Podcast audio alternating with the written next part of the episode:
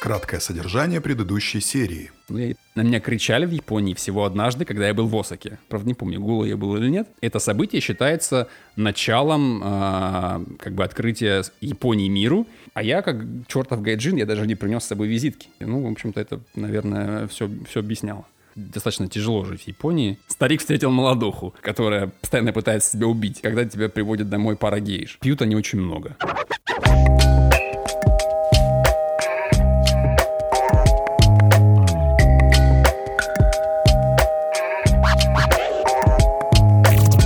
А это вторая часть интересного рассказа Ивана, который вернулся из Японии и рассказывает нам все тонкости жизни в этой чудесной дальневосточной стране. Погнали. Да, часть номер два. Мне замечательные хозяева налили вина. Я вспомнил пример о том, как э, японцы неправильно понимают западную культуру. Вот, например, вино. Японское вино — это просто что-то отвратное. А, оно стоит каких-то сумасшедших денег, и несмотря на это паршивое. Ну, просто потому что японцы не понимают этой культуры, того, что вкус он должен быть какой-то такой многослойный, там еще что-то такое. У них вино — это алкоголь, которым нужно накидаться. Потому что у японцев алкоголь, он, он служит вот ровно одной цели, на мой взгляд. Это непонимание, оно э, проявляется повторении за европейским образом, или они просто видят это по-другому и находят в этом свои плюсы? Не могу сказать однозначно. Но ну, история Японии, нам, начиная вот с 19 века, когда они начали заимствовать западную, западные какие-то изобретения, ну, там, например, оружие или архитектуру, она вот, э, ну, они все равно все делают, э, как бы копируют, но пропускают сквозь себя. И, или, допустим, другой пример — это экономика 20 века, когда японцы послевоенное время — это то же самое, что китайцы 80-е. Они просто брали и копировали что-то западное, будь то игрушки э, или будь то ну, электроника. То есть они учатся что-то делать, повторяя. Да? Но поскольку они, там, не, не знаю, не, не понимают всех тонкостей, да, не понимают там какой-то многовековой культуры виноделия, они делают это по-своему. Такая же история с сыром. В Японии то, чего мне очень не хватало, ну, из еды, из продуктов, это сыр. Местных производителей сыра практически нет, твердого. Вообще японцы не делают твердый сыр. Они, можно найти в супермаркетах моцареллу, там в пакетиках, да, такую в рассоле. Но это совершенно, это абсолютно не моцарелла, это какой-то плавленый сыр. Технология немножечко не та, они вроде бы сделали так, но то ли упростили, то ли температурный режим не тот. Ну, я не могу сказать, в чем отличие, да. Я так сам не, не учился делать моцареллу, я не могу сказать, какая там технология. Но вот по сути вот их э, сыр, он напоминает плавленый сыр. Или, допустим, какой-нибудь там камамбер. Он тоже с виду похож. Тоже там корочка, плесень. Ну, ты его ешь, и нет того вкуса, и опять-таки вкус плавленного сыра. В чем причина, ну, опять-таки, я не могу сказать то ли непонимание, то ли они считают это наоборот круто и не хотят повторять все от начала и до конца, или просто, может быть, им это не нужно, да. Это мы выросли на, на более-менее на западной там, культуре, на западной кухне, и, и поэтому там привыкли к потреблению этого. А у них этого не было. Сейчас они там как-то пытаются делать, но не получается, или не хотят, или, может быть, считают, что вот у них своя версия вина — это вот какая-то их фишка или своя версия этого сыра. Ну, здесь я затрудняюсь ответить, в чем первопричина. Ты говорил о том, что японцы, у них есть такой определенный национализм. А насколько они патриотичны? Ну, безусловно, они очень патриотичны. Просто участие это переходит действительно в национализм, когда там долой гайджинов. Ну и это, в общем-то, и в истории достаточно серьезно прослеживалось, да, там милитаризм японский довоенный. Я просто спрашиваю, почему? Насколько в обществе, так или иначе, есть... И вообще, есть ли эта повестка, или этой повестки вообще не существует о незакрытом вопросе с Россией по островам и неподписанном мирному договору? По факту, по результатам Второй мировой войны острова перешли Советской России. После этого им предлагали мирный исход отдать им два острова, они не согласились. И сейчас каждый премьер-министр Японии заявляет о том, что он хочет подписать мирный договор с Россией, но при этом фактически камнем преткновения является, ну, как заявляется, мнение людей, которые не хотят отдавать или забирать, скорее так, забирать только два острова. Они хотят все острова, которые были переданы после Второй мировой войны. Так ли это? Настолько ли они этим озабочены, или эта повестка вообще не витает в воздухе? Ну, я думаю, что жителям Токио глубоко параллельно на эти острова. А, единственное, что, да и властям тоже, я думаю, что земля им сильно не нужна. Все, что волнует, это море и, соответственно, территориальные воды. Демаркация в, границы. В, в которых э, можно вести рыбный промысел. То есть э, острова как таковые это не цель. Ну, и я затрудняюсь ответить, если там люди как-то сильно переживают по этому поводу. Да, когда я был на Хоккайдо, на, на Северном острове, там в аэропорту написано, что там социалочка, баннер висит, что, мол, северные территории — это наша земля. Или там где-то я видел в каком-то, ну, в городе тоже что-то, какие-то такие баннеры. Люди, с которыми я общался в Токио, ну, как-то... Я вопрос это, конечно, не задавал э, в лоб, что вы думаете по поводу, чьи Курила все-таки русские или японские. Я не чувствовал, что вот они считают, что россияне им что-то еще должны. Просто я помню тот тонкий лед, по которому ты ходил в Азербайджане во время соревнований, когда ты заявлял о том, что почему футбольная команда называется Карабах. Ведь Карабах это же армянские, и вообще нет тут никакого спорного момента. И я прекрасно помню те взгляды, которые сопровождали тебя. Да, вот я, не, я этого не помню. Я помню прекрасно ну, азербайджанцев, с которыми я работал в, в Токио, да, вот с ними как бы были такие спорные моменты, вот особенно вот сейчас, в, в, послед... во время последнего конфликта. В последнее время, да. А вот во время того, когда мы были в Азербайджане, я этого, к сожалению, не помню. Как быстро ты забываешь. Забываем свои ошибки, наверное, слишком легко.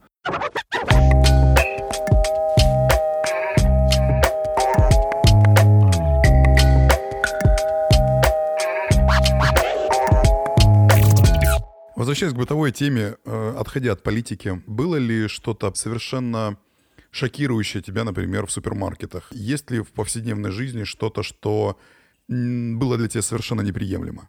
В супермаркетах мне хотелось плакать, потому что цены и ассортимент.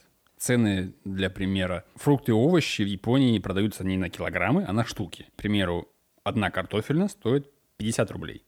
А одно яблоко стоит 100 рублей. Первое время я жил, скажем так, ну, в голове, все переводил в рубли, там жил с э, учетом русских доходов в голове. И мне было очень некомфортно тратить какие-то там сумасшедшие деньги, покупая элементарно там десяток картошек для того, чтобы сварить суп. Вот это если мы говорим про супермаркеты. Плюс ассортимент. Что представляет из себя японский супермаркет? Это огромные там полки с лапшой, там, дошираками, да, ну, как мы их называем. Много всяких разных видов. Такой же широкий ассортимент тофу разного. Я так и, и не понял, чем они отличаются, эти разные виды тофу.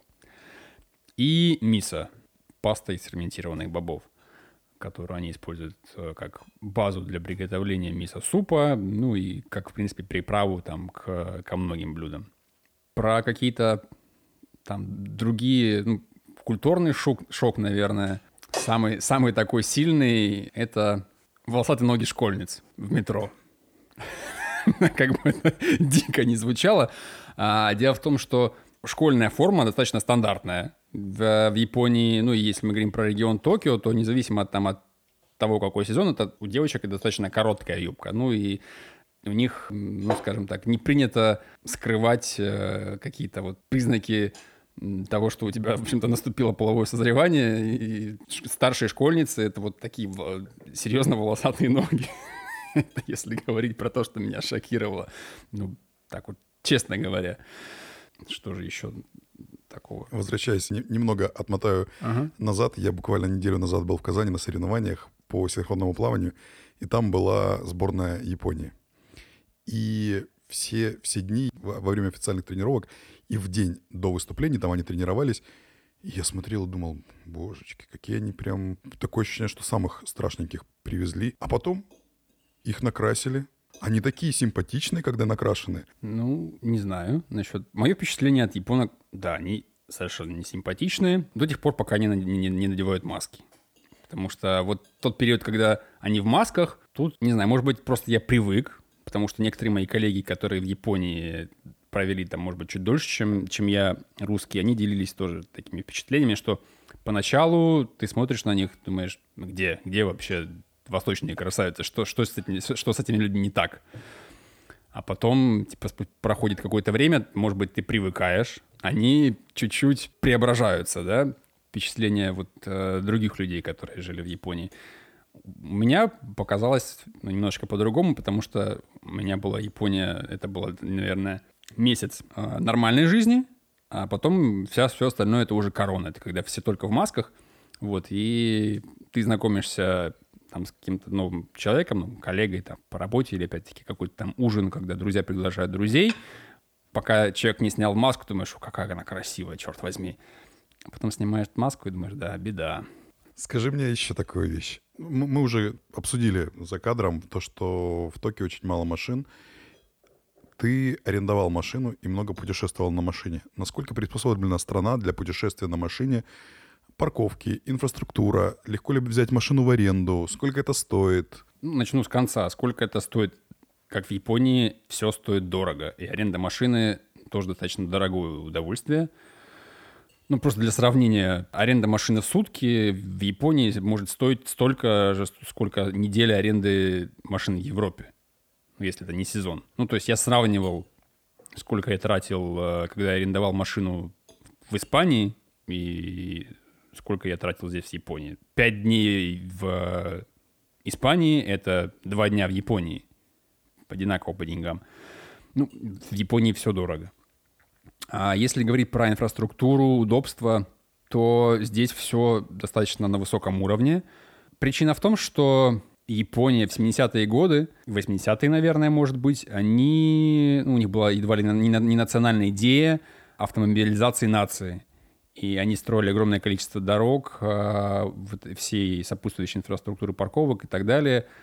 И, плюс дороги часто там прокладывались не самым оптимальным путем, но чтобы они были какие-то красивые, живописные. Поэтому путешествовать по Японии на машине, если ты, конечно же, не скупердяй и готов платить за платные дороги, то это удовольствие. Вот, то есть э, страна очень сильно приспособлена для этого, и японцы очень любят путешествовать, в том числе э, по стране на машине. Кемпинги, парковки, на, там, зоны отдыха на, на платных дорогах. Сколько ты проехал по Японии? Ну, я думаю, что 10-15 тысяч километров, наверное, за этот год. На машине? На машине, да. Ну, а... Сам за рулем, я не считаю там поездки на автобусах и так далее. А на поездах? На поездах я тоже проехал немало, потому что в период, когда официально путешествия были разрешены, японские железные дороги для иностранцев продавали проездные, достаточно дешевые, платишь примерно 8 тысяч рублей, и три дня неограниченно катаешься по всей стране, в том числе на шинкансенах. Это было очень э, выгодное предложение, и мы с друзьями очень много ездили вот именно на этих поездах. У меня была одна поездка, когда я просто не вылазил из поездов. Я сел утром в пятницу, там приезжал вечером в гостиницу часов 8, наверное, и, собственно говоря, на утро опять там в 5 утра садился, и ну, я, я проехал вот всю северную часть Японии вот за, за выходные на, на поездах. Э, это не всегда скоростные поезда, потому что, ну, шинкансены, они ходят до, до крупных городов, а я любитель по, путешествовать по японской глубинке. Туда вот такие, в том числе дизельные поезда, это вот да, было такое довольно странное впечатление, когда ты пересаживаешься из шинкансена, ну, из скоростного японского поезда, который там 250 км в час делает, пересаживаешься в маленький одновагонный дизельный поезд. И едешь чух-чух-чух-чух-чух-чух-чух куда-то в горку, очень медленно, там 5 км в час, но при этом виды вокруг э, замечательные, живописные. Ну, чаще всего, ну, это была зима. То есть все белое, горы и, и снег идет, это было очень красиво. То есть это вот, э, опять-таки, возвращаясь к тому, что Япония — это такая биполярная вещь. С одной стороны, это замечательные, удобные, передовые какие-то поезда, но с другой стороны, это такая сильно традиционная, кондовая и ну, где-то даже для, там, для нас сегодня уже кажется дикостью. Ну, когда вы в последний раз ездили на каком-то дизельном поезде? Ну, возможно, где-то вокруг Байкала можно еще проехать на нем. Хотя уже, наверное, тоже везде проложили контактную сеть. Ну, наверное. Я, тоже, я не могу сказать, что я много ездил по России на поездах, поэтому затрудняюсь ответить. Ну, плюс э, тоже в Японии и паровозы есть такие туристические маршруты, где ты едешь просто на паровозе. Я думаю, что у нас тоже как раз-таки вот вокруг Байкала, мне кажется, ходит паровоз. Возможно.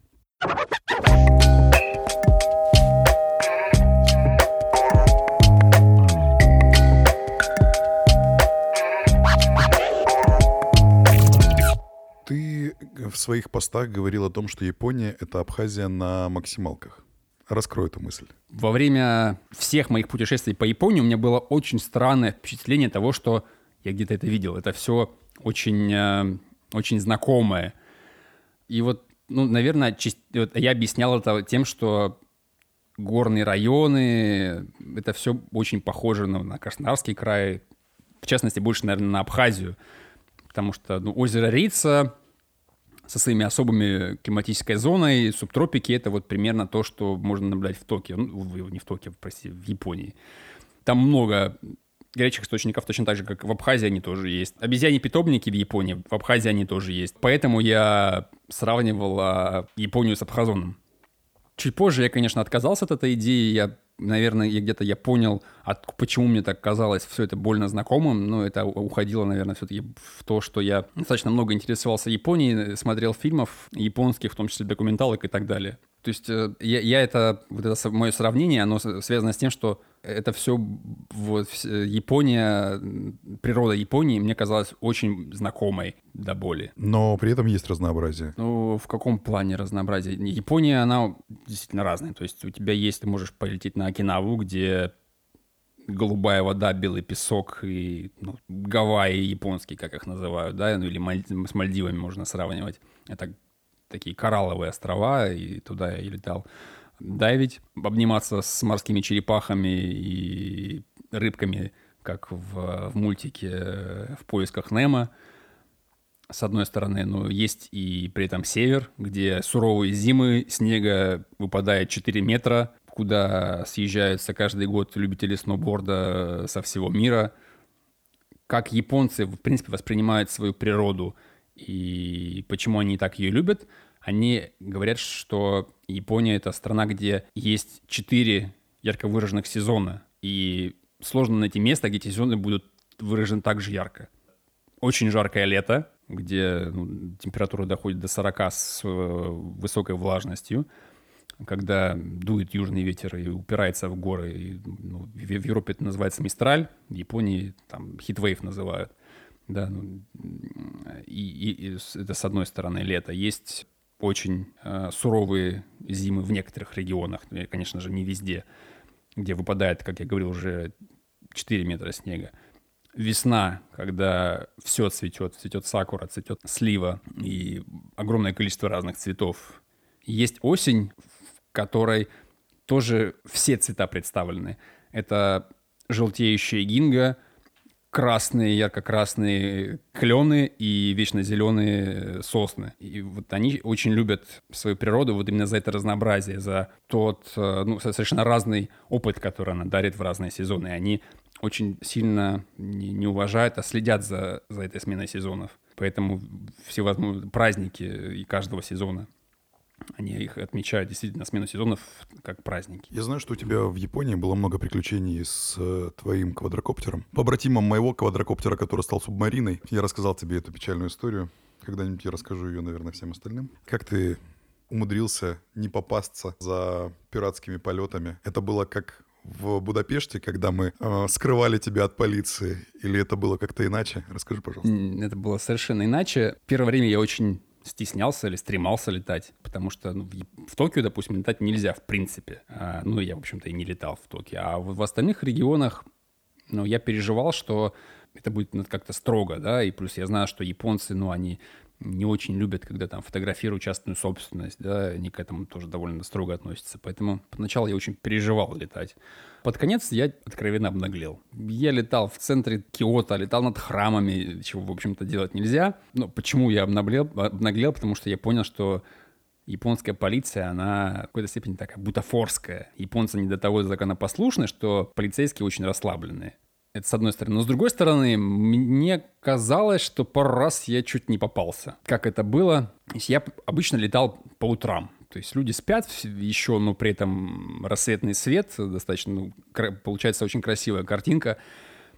И пару раз, буквально там, ну, то есть я запустил дрон, полетал, снял, сел, и буквально через пару минут я видел, как мимо меня проезжает машина вооруженных сил э, японских. То ли это были совпадения, то ли действительно ребята выезжали реагировать, я как бы успевал сесть, и, ну, они там же не будут трясти всех подряд. Поэтому здесь не, не, тоже я не, затрудняюсь ответить, как это было на самом деле. Но было очень странное впечатление, что это вот действительно так пару раз, причем это было раз ну, за, в неделю, в одну и ту же и в разных местах. Чувствовал ли ты себя на улицах, например, Токио ночью в безопасности в полной? Да, я, в общем-то, как бы по этому поводу не, не переживаю. Я, наверное, в Бразилии мне было бы некомфортно, но я вырос э, на краснодарских улицах, частенько там приходилось драться, а в Японии я ну, как бы чуть больше, чем все остальные люди.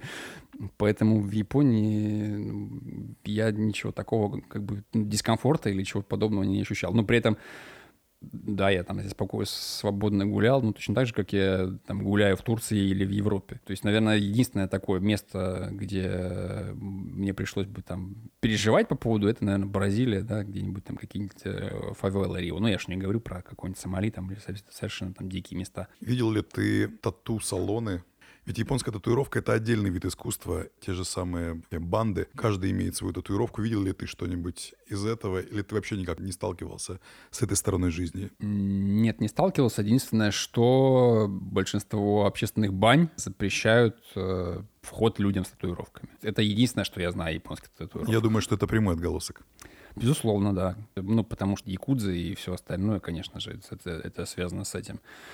А, но про Якудзу у меня есть другая история, которую, я думаю, что стоит рассказать. Когда я занимался поиском жилья, я рассказывал про общежитие, и вот, э, в общем-то, одна из таких сетей общежитий, ее владельцем был Якудза. Я это узнал от э, коллег, коллеги, который там жил. Ну, как бы это бывшие притоны, да, которые со временем просто чуть-чуть приубрали и стали сдавать э, гайджинам, которые приезжают ну, как бы все равно при этом атмосфера притона никуда не деться, потому что здания такие совершенно какие-то старые, места, в которых это распол... они расположены, тоже очень э, не самые приятные.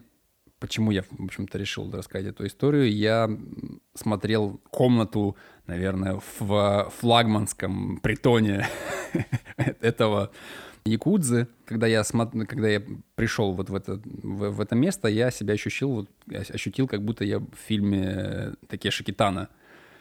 То есть я прям увидел э, этого покрытого татуировками с ног до головы владельца. У него, я с ним разговаривал по телефону. Это такой очень низкий, хриплый голос, который, учитывая, что я, в общем-то, слышал о нем, что вот он там какой-то бывший якудза, который просто легализовал свой бизнес, таким образом, я вот прям представил этого человека, покрытого с татуировками, татуировками с головы до пят.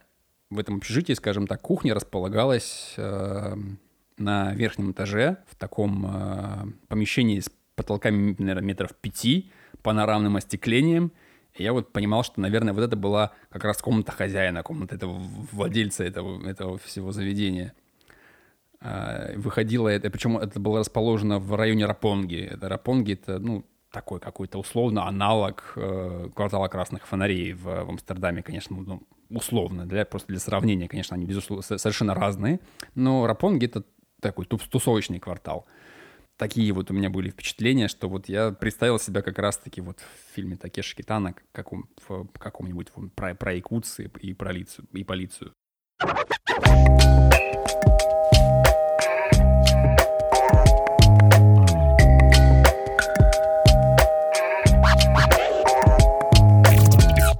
Насчет токийского дрифта? Насколько автокультура, то, что называется GDM, а, действительно пронизана ночная жизнь этим? Или это такие просто тусовочки, как и у нас есть и есть? Ну, на мой взгляд, GDM умер. Ну, вот в том виде, в котором мы, мы его помним, да, и в котором мы его любим. Потому что, начиная с, наверное, начала 2000-х годов, тренд на автомобилизацию, про который я говорил, его начали сводить на нет. Ну, то есть то, что мы переживаем сейчас, когда в Москве, там, допустим, ввели платные парковки, или даже у нас в Краснодаре, и в Москве какие-то там космические цены, там 300 рублей час парковки. В, в Токио это началось в начале 2000-х.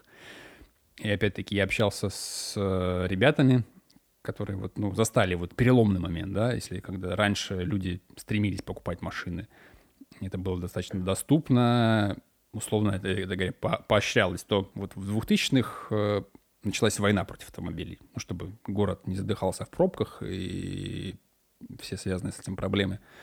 Тогда вот, наверное, GDM умер. Ну, в общем-то, не, люди, которые немножечко знают про автомобили, вряд ли вспомнят какую-то замечательную японскую модель, которая была выпущена там в, в 2000-х годах. Все, что мы любили или любим, оно родом из 90-х. А как же классика? Ну, какая классика? Хачироку? Класс... Нет, нет. Классика. Камри 3.5, Камри 3.5. Любви достойна только мать и Камри 3.5. Ну, к сожалению, это, наверное, та часть э, э, российской культуры, которую я пропустил, пока жил в Японии. Я знаю, дал-дал ушел, но... Или там Шамаич душит, но вот про Камри 3.5 я мало знаю тебе стоит восполнить этот пробел в своих знаниях Наверное, да. о современной японской классике. Но это, это уже не GDM. Camry — это глобальная модель, это не GDM. Поэтому, ну, нет, это немножечко тема для другого разговора. Сегодняшний GDM — это кейкары и приусы. К этому всему стоит добавить один автомобиль, который я полюбил, который я арендовал всегда, это Nissan Note E-Power. Это вот GDM, который прям мне жаль, что его не продают сейчас э, глобально. Потому что? Потому что это электричка, по сути. Все достоинства электрички и все достоинства бензинового мотора. Это заправка бензином где угодно, это тысяча километров пробега на баке и при этом 7 секунд разгона до сотни. Тяга доступная в любой момент. И стоит он там всего-навсего 25 тысяч долларов. Новый. Новый, да. Да, конечно, это тот же ноут, кузов ноута, который мы видели в 2012 года, который просто-напросто поставили агрегаты, ну, то есть электромотор от Nissan Leaf и оставили там э, бензиновый мотор от того же ноута 1.2, но этот мотор работает как генератор. Ты едешь полностью на электротяге, но генерируется это электричество бензиновым двигателем, тебе не нужно его заряжать. И я проезжал на одном баке порядка 900 километров. При этом, что я ехал просто в пол по извилистым горным дорогам. Я реально, я очень полюбил эту машину. Э, ну, во-первых, за вот эту тягу электрическую, во-вторых, за то, что за тот комфорт, который тебе дарит на самом деле электромобиль. Это отсутствие вибраций, потому что любой мотор все-таки э, нагружает. А вибронагрузка на кузов и на все остальное, на руль — Здесь этого просто нет. Ну, я, я, я приезж, проезжал 700-800 километров в день, и не могу сказать, что я сильно уставал. А, как бы на любой другой автомобиле, ну, я, на тех автомобилях, которых я ездил, после там, дня за рулем ты все-таки ощутимо устал.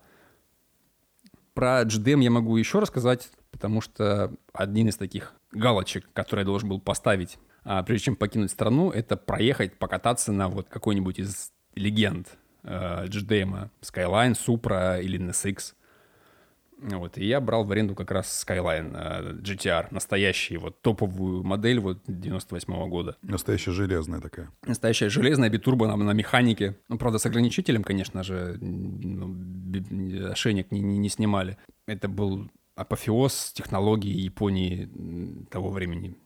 2.6 битурбо, полный привод, э, управляемые задние колеса, монитор приборки, который показывает давление, перегрузки, такой аналог того, что мы сейчас планшеты видим на, на практически на всех машинах. Это машина 98 -го года, вот с таким же планшетом э, посреди приборки еще тогда. Возвращаемся от сложных вещей, от автомобилей к простым вещам. Известно, что дизайн в Японии очень сильно связан с ультрапростотой с ультрачистотой, с максимальным отшелушиванием всего ненужного. Будь то дизайн, допустим, это какая-то архитектура, достаточно утилитарные домики современные, и дизайн, предметный дизайн. Это связано просто с модой? Или это действительно, как, Шве- как в Швеции или вообще в скандинавских странах, это стиль и образ жизни, стиль и образ мысли? Сложно ответить однозначно, потому что посмотри на дизайн автомобилей японских сегодня. Prius. Машина совершенно непростого дизайна. Многоярусное остекление, фонари. Ну, здесь, наверное, нет. А, если говорить про жилье, то в Японии ну, в какой-то степени там культ простоты, да, они не стремятся за какой-то роскошью или суперкомфортом. И, даже там какие-то богатые дома, да, они все равно небольшие, даже ну, у богатых людей. У них нет шестиметровых заборов, как, как у нас здесь. Поэтому, ну, здесь мне тоже сложно однозначно ответить. Пять вещей, которые бы ты хотел перенести из Японии в Россию, и пять вещей, которые ты хотел бы перенести из России в Японию. Из России в Японию госуслуги, сыр, наверное, какую-то ну, безбашенность людей, то, о чем я говорил, когда я пошел купаться, мне сказали, ты что, сумасшедший? Да, вот э, это, это. Прост... Отношение к жизни, а, назовем. Простоту, это, да, отношение к жизни, наверное... Хм Сложно. Можно... Давай, давай мы вернем... Все, за, закроем тремя. Да, давай мы вернем. Может быть, я после того, как мы поговорим про обратное, я еще что-нибудь придумаю. Про то, что из Японии в Россию. Ну, первое — это, наверное, то, чего не хватает большинству людей, которые прожили в Японии, где бы они ни, ни жили дальше, это, наверное, анигири, перекус японский. Это рисовый шарик с начинкой, завернутый в нори. Вот это, э, этого, наверное, ну, потому что если мы говорим про нашу кухню и культуру, то какие у нас перекусы обычно? Это печенье, там, не знаю, крекеры, бутерброды. Ну, наверное, это все-таки не, не так уж и, и здорово. Да? Ну, чай попить там в бухгалтерии, ну, знаешь? Что ну, чай попить — это не еда я просто человек, который ест много, который всегда голодный. Вот, и где-то в Японии я немножко повернулся там на низкоуглеводной диете. И вот мне этого, ну, это такое совершенно личное и предпочтение. Мне этого будет не хватать. Дальше, что еще бы я хотел принести, это вот э, э, это любовь к стране, которая не ура-патриотизм, который, к сожалению, у нас чаще всего, а какой-то более простой бытовой, потому что японцы, если есть, у них есть выбор купить отечественного, ну, какой-то отечественный продукт или, или импортный, они покупают отечественный. У нас, к сожалению, не так.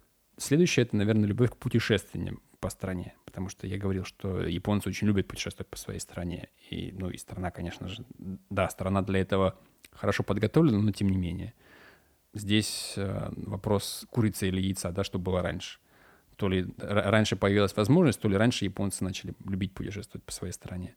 Потому что, ну, как мы чаще всего говорим, ну, в доковидные времена, конечно же, если отпуск, то там в Турцию, Италию или еще куда-нибудь.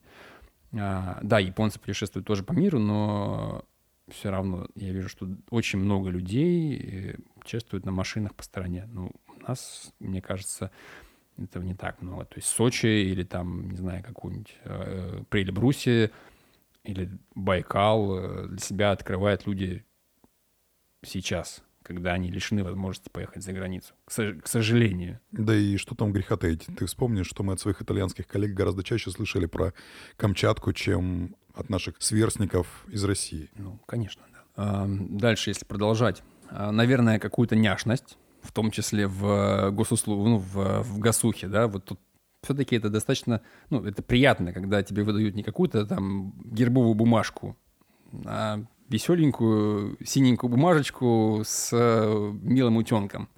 То есть это показывает, что все-таки у государства есть какое-то человеческое лицо, а не это не бездушная машина. Это четыре. И пятый что-то нужно действительно такое. А пятый, это, наверное, Nissan Note E-Power. Вот я очень хотел, чтобы у меня была, была такая машина здесь. ну, не праворукая, а с нормальным рулем, потому что все-таки я не готов ездить с правым рулем в России.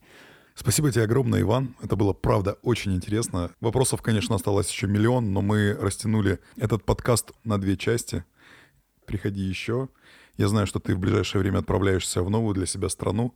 Я надеюсь, что от нее у тебя тоже останутся такие же приятные впечатления. Хочется верить. Что тебе сказать? Там с алкоголем будет посложнее. Это я тебе сразу могу гарантировать. Но путешествуй. Тебе на это потребуется не так много времени. Тебе на это потребуется аж целая неделя, смотри, наслаждайся, дыши, старайся не купаться в Персидском заливе, потому что там есть много всяких неприятных э, медуз, которые жалятся. Еще увидимся. Да, спасибо большое, спасибо, что пригласили. Я буду очень рад, если вашим слушателям понравятся мои истории, и всегда ответ, рад ответить на ваши вопросы. Обязательно подписывайтесь на Ивана в Инстаграме. Мы прикрепим ссылочку на его аккаунт, где вы можете посмотреть о его приключениях в Японии, в других странах, про то, как он путешествовал или зависал на Азорских, это были ли Фарерские острова? Азорские. Азорские острова, а, про то, как он путешествовал по Италии, про то, как он путешествовал на Байкал. Главное путешествовать, видеть хорошее вокруг. Пока-пока. Это была Тао Кита. Разговоры, за которые не стыдно, но нас за них обязательно распнут. А, и гейш ты видел, нет? К сожалению, нет. В смысле нет? Ну, в прямом, потому что я Киото обходил стороной по каким-то неизвестным мне причинам. А, и плюс, опять-таки, это коронавирусные времена. Запрет на гейш. Кстати, а как они пережили коронавирус? Насколько сильны были запреты? Я могу сказать, что большинство моих путешествий было во время так называемого чрезвычайной ситуации в Японии, когда путешествовать типа было нельзя. Ну, то есть э, контроля не было никакого. Японцы послушно сидели дома, а я в это время раскатывал по стране. Один в вагоне. Да. И, или три человека в самолете. Кайф. Теперь все.